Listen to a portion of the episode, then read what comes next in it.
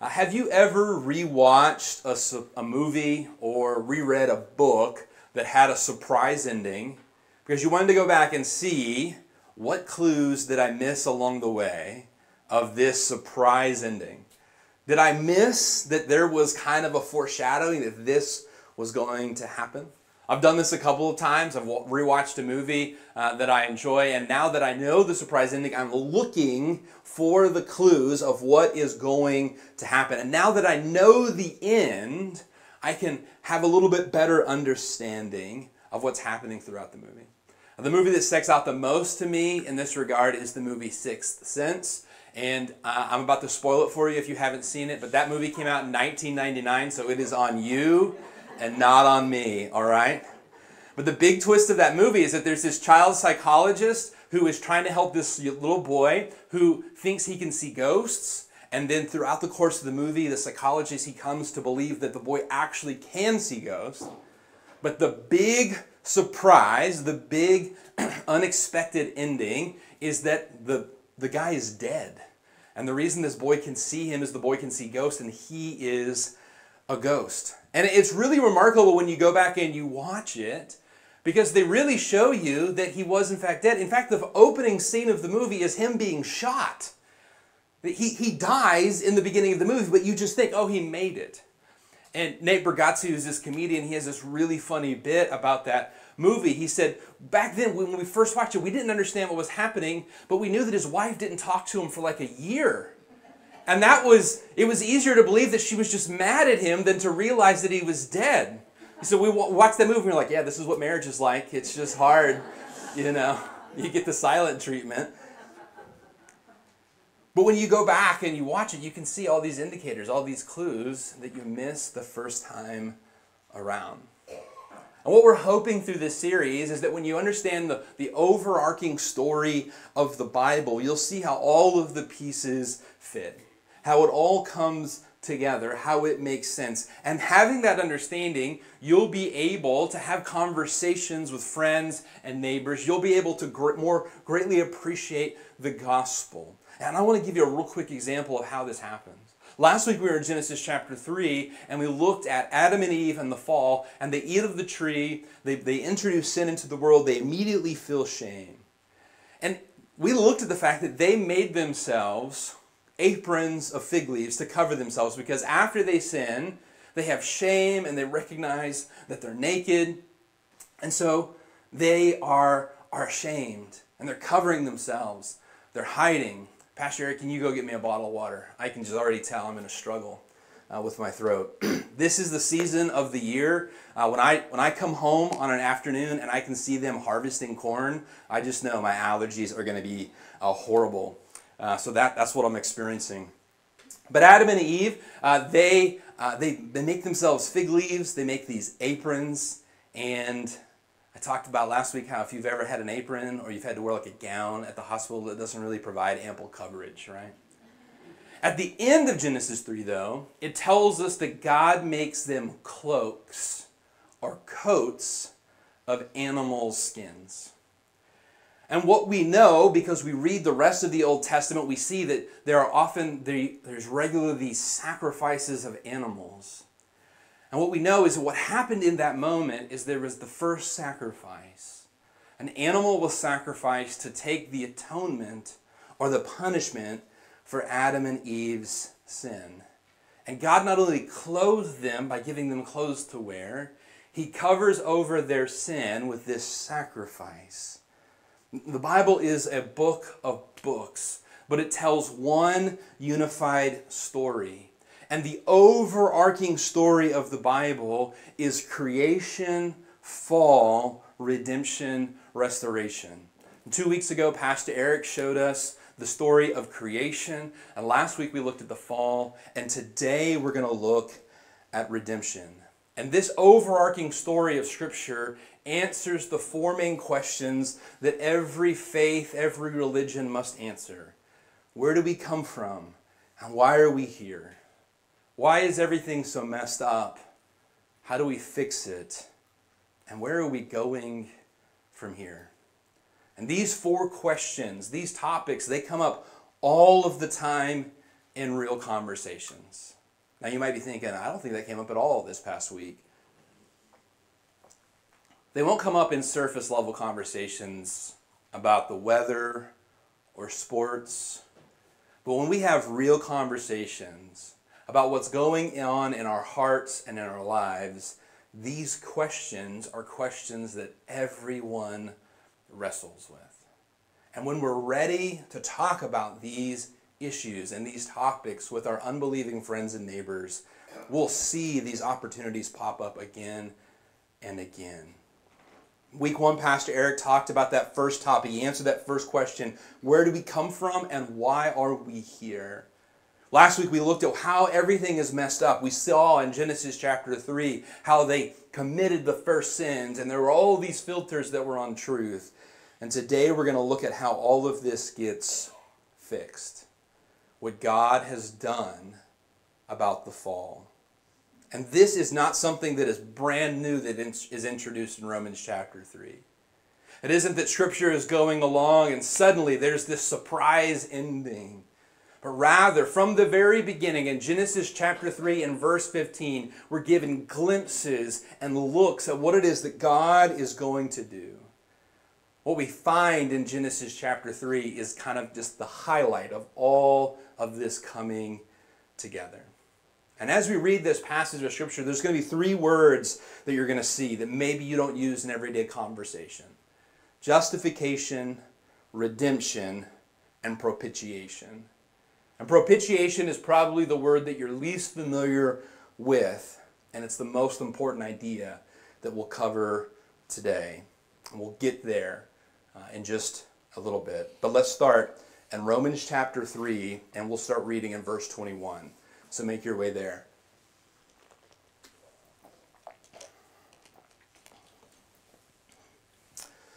But now the righteousness of God, apart from the law, is revealed, being witnessed by the law and the prophets, even the righteousness of God through faith in Jesus Christ, to all and on all who believe.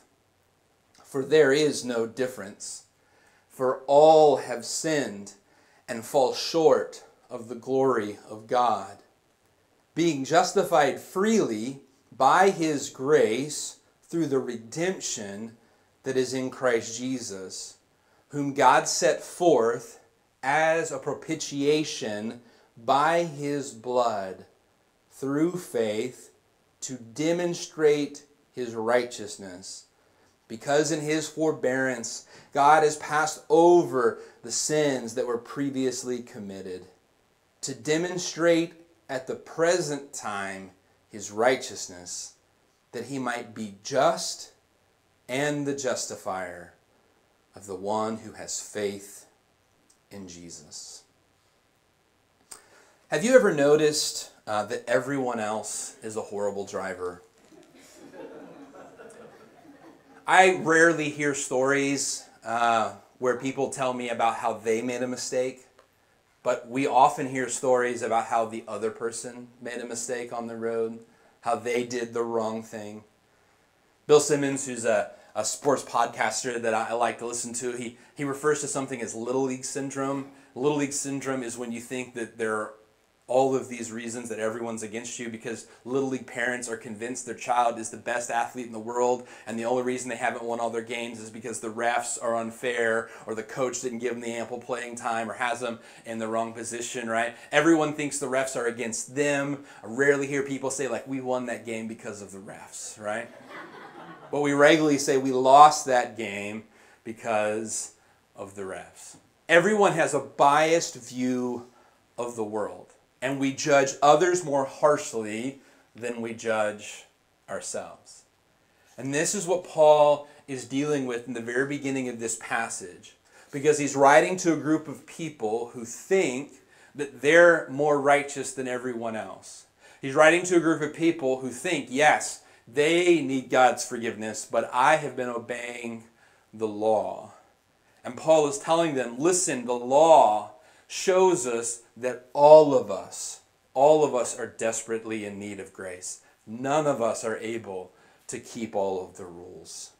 He's making the argument that we are all sinners. He's showing us that the law of God demonstrates that none of us are able to keep the law. None of us are perfect. And he comes to this, this point in 323 when he says, All have sinned and fall short of the glory of God. And it's important for us to recognize that we have all sinned and fallen short of that standard. Because we often measure ourselves against everyone else. We measure ourselves against the other people in the room or in our family or in our circle of friends or on the news or in the world, whatever it might be. We're judging ourselves based on everyone else's conduct or level of morality. But Paul is saying we've all fallen short of God's glory, and that is the standard that we must meet. Years ago, Johnny Cash released an album, American Recordings, and it's him standing with two dogs in a field. And when someone asked him about this album, he said the two dogs symbolize the two phases of my life. Because the dog on his right is all black with a white spot on his face. The dog on his left is an all white dog with a black spot on his face and neck. He says, The early part of my life, I was bad. I wasn't even trying to be good. But even in that part of my life, there was a little bit of good in me. He says, In the second part of my life, I've tried to be good. I've tried to do the right thing. But even when I try to do the right thing, I try to be good, there's still a little bit of bad. I can never be completely one or the other.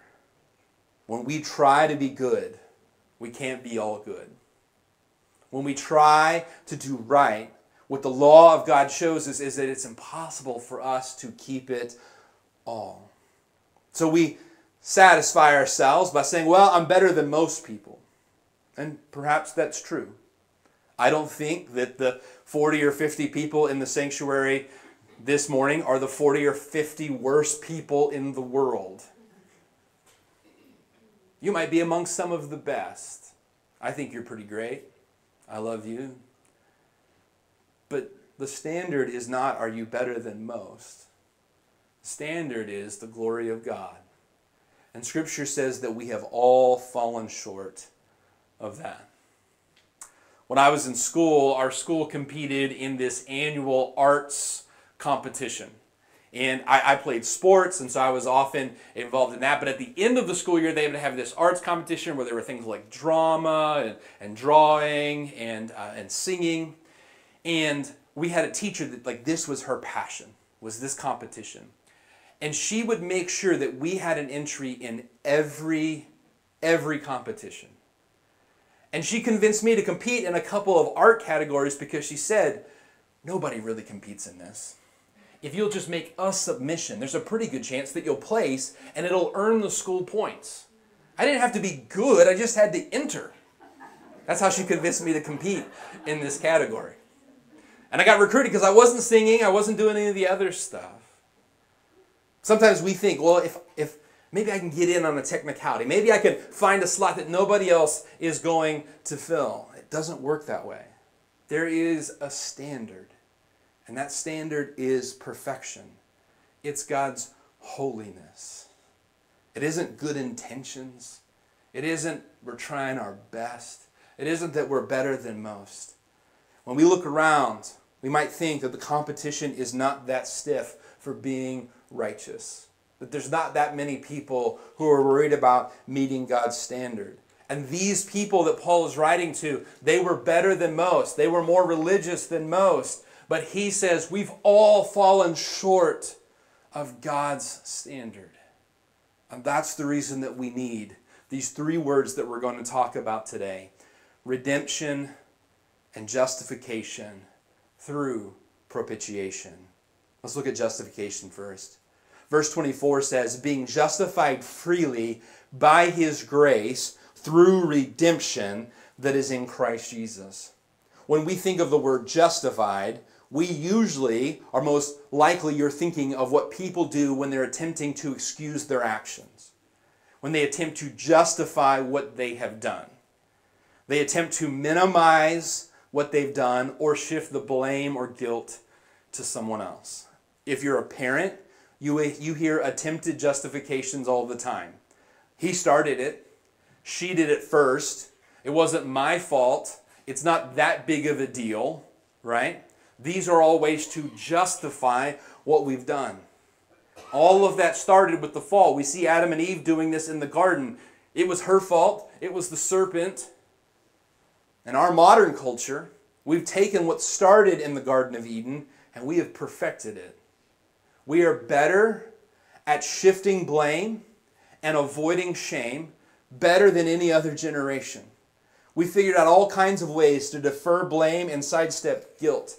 We have professions of people that we can pay who will convince us that what has happened in our life is not our fault. It's just the result of our upbringing or our context or our culture or our family of origin. We've engineered our culture to be such that we don't think that anyone should feel any judgment or critique. And even in the church, we can come to think, well, because we want to be welcoming and loving and inclusive, we should never give anyone a critique and we should never talk about anything that causes people to feel shame or guilt or would designate anyone as being in the wrong. All of this is simply an effort for us to justify ourselves. You see, we're all desperate for justification.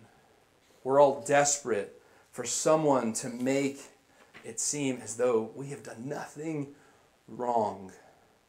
The justification that's offered in the gospel is not like any of these other justifications. It's not a half measure. It's not based on minimizing your sin or making you look better or making others look worse. The justification that is offered through the gospel is total, full, and complete. It's because it's offered through Jesus Christ. And it's such that when you have it, you are able to stand before God just as if you had never sinned. You're able to come into His presence blameless and perfect. We believe in instant justification, which means that when you put your hope and trust in Jesus, when you come to believe the gospel, that in an instant it is like you never sinned that all of your sins are completely and totally forgotten. It tells us that God forgets about them, that He throws them as far away as the east is from the west.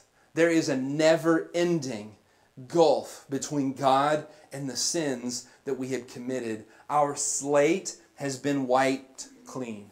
We believe that if you experience that instant justification, that if you were to die in the very next moments, that you would stand before God and there would be no record of your sin.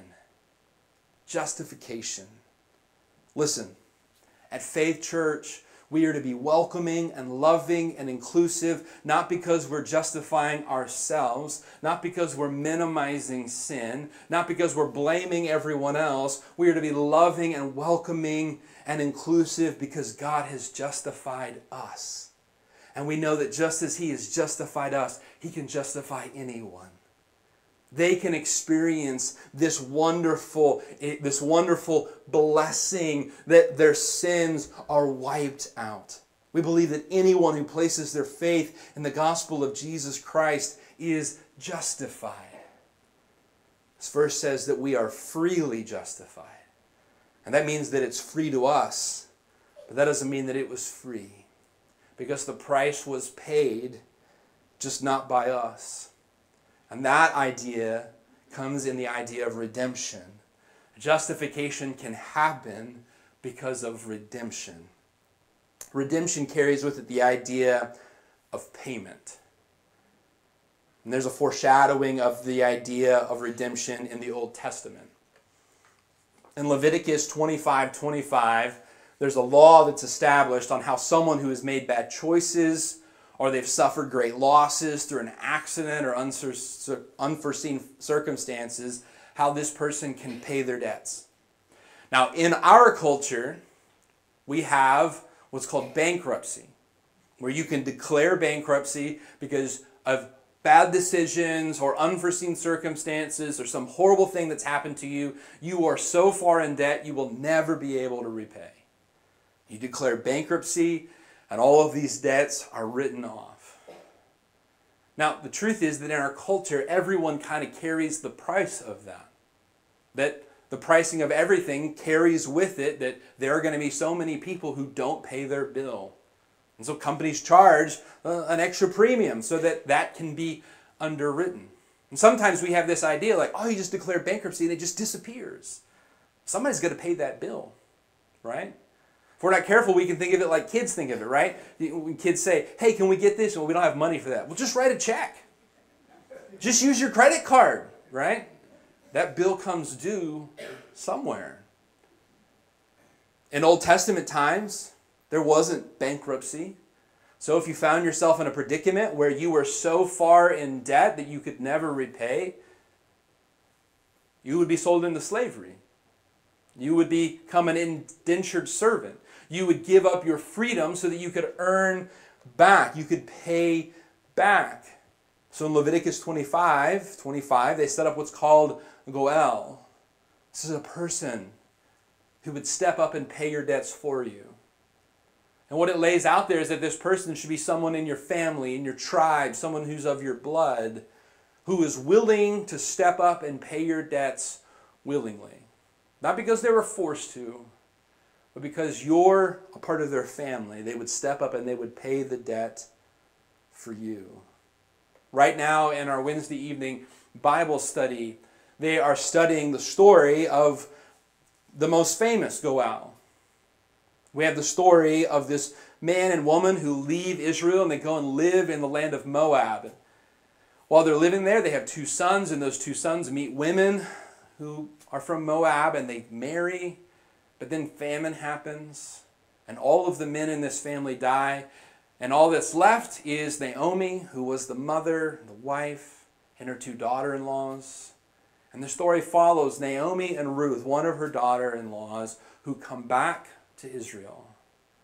And there they have nothing. They've lost everything. All of the land has been sold. They're widows, and they're widows in an agricultural society. They were incredibly marginalized and minimalized, but they find Boaz. And Boaz is the Goel or the kinsman redeemer. And Boaz says, I will pay the debts. And he not only pays the debts, but he marries Ruth. He not only pays off her debts, he gives her love and a family. And they have children together. And she becomes a part of the heritage and ancestry of Jesus. How does this happen? It happens because someone out of love and compassion steps in to pay the debts. And not only pays the debts, but gives her a family. You see, all along, God is showing us what He's up to. All throughout Scripture, He's showing us what it is that is coming. That He is showing us that He is going to take the punishment, He is going to pay the debts, He is going to welcome us in. And this forgiveness that He's going to offer, it's not only going to pay our debts, it's going to give us a family. It's going to welcome us in. It's more than forgiveness, it's justification.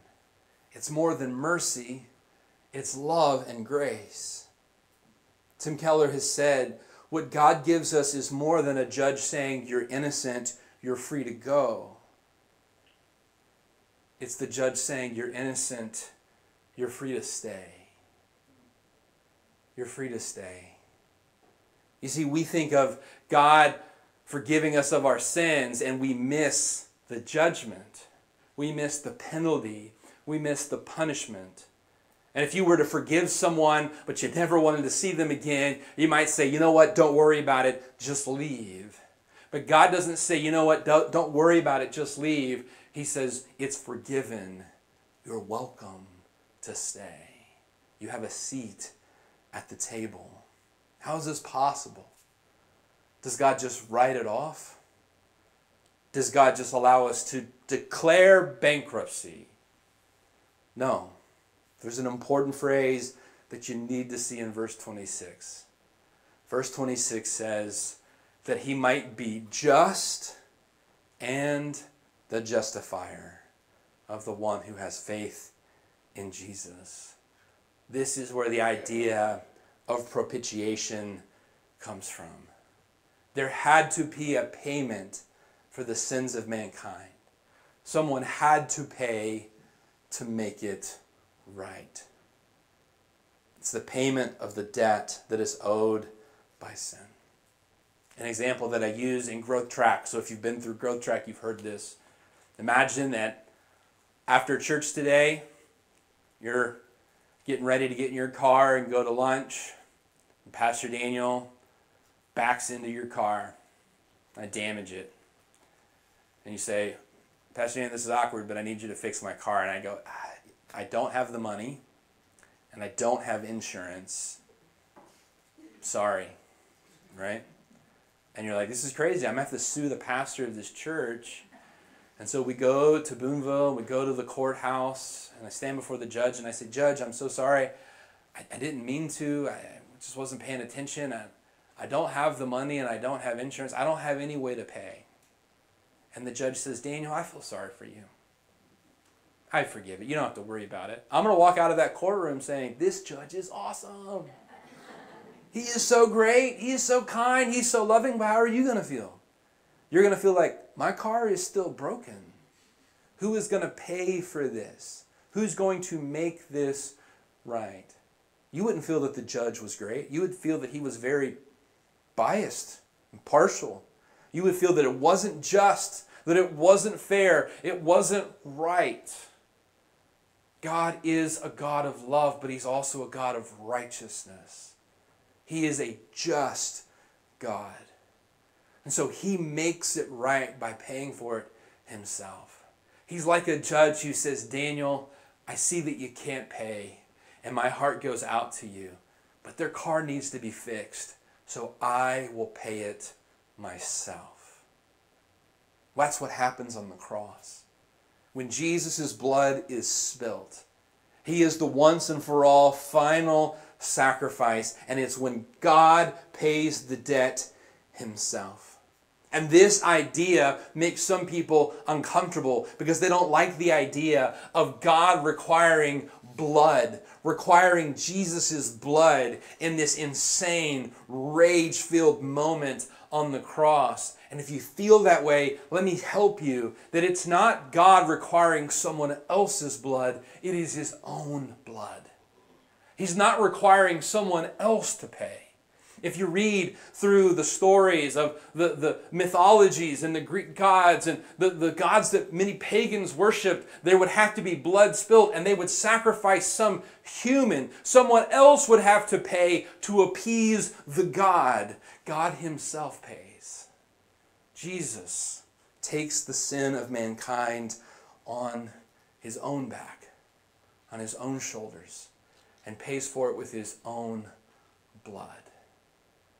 And when you look at the cross, you see God paying the debt Himself, and you also do see God's anger being appeased. That's what propitiation is. It's the appeasement of anger. It's the appeasement of a death. And you look at that and you say, I can't believe that God would get so angry. If you have someone in your life that you love, most likely there's been a moment that you've been angry with them, right? In fact, if you don't have anyone that you love, you never really would have reason to get angry. But if there's someone that you love and you care about, and you see them hurting themselves or ruining their life, throwing their life away, that would make you angry. And what God is angry about with sin is that it ruins people, it ruins lives, it damages souls and hearts. And God is angry with sin because he knows what it does to us. So God hates sin and there must be a punishment, a penalty for it. So he pays for it with his own blood. This is propitiation. It's the satisfying, the appeasing of that anger. Something I want you to notice about this passage of Scripture is that throughout it, what we're told, we're, we're shown that things are being revealed. Verse 21 says, apart from the law is revealed. The law shows us our sin. Verse 24 says, justified freely through the redemption that is in Christ Jesus, whom God set forth as a propitiation by his blood through faith to demonstrate his righteousness. There's a revealing and there's a demonstration. You see, the cross isn't just a payment for sin. It's not just the moment that God's anger and wrath is appeased, it's the big reveal. It's the big reveal. Not only that our sins are covered by the blood, it's the big reveal of just how good and righteous God is. That He can be the just and the justifier. He can be holy and also gracious. The cross is this moment where there is a demonstration that God is not only righteous, but He is incredibly loving. And it might come as a surprise to you that God loves you and He wants you, and that not only will He forgive you, but He will welcome you in. This might be a surprise ending for you, but the truth is that the clues have been there all along the way. And the cross is the big reveal, the big demonstration of his righteousness. And I think that if your life was like the Bible, where we could go back and we could read all of the details, I think what we would see is we would see God at work all along the way. And what he wants is he wants in your life for there to be this moment, this grand reveal, where you come to realize that the cross is God's demonstration not only of his righteousness, but his love for you. And that he appeases the debt of your sin and redeems you so that you can be justified. Let's bow our heads for a word of prayer.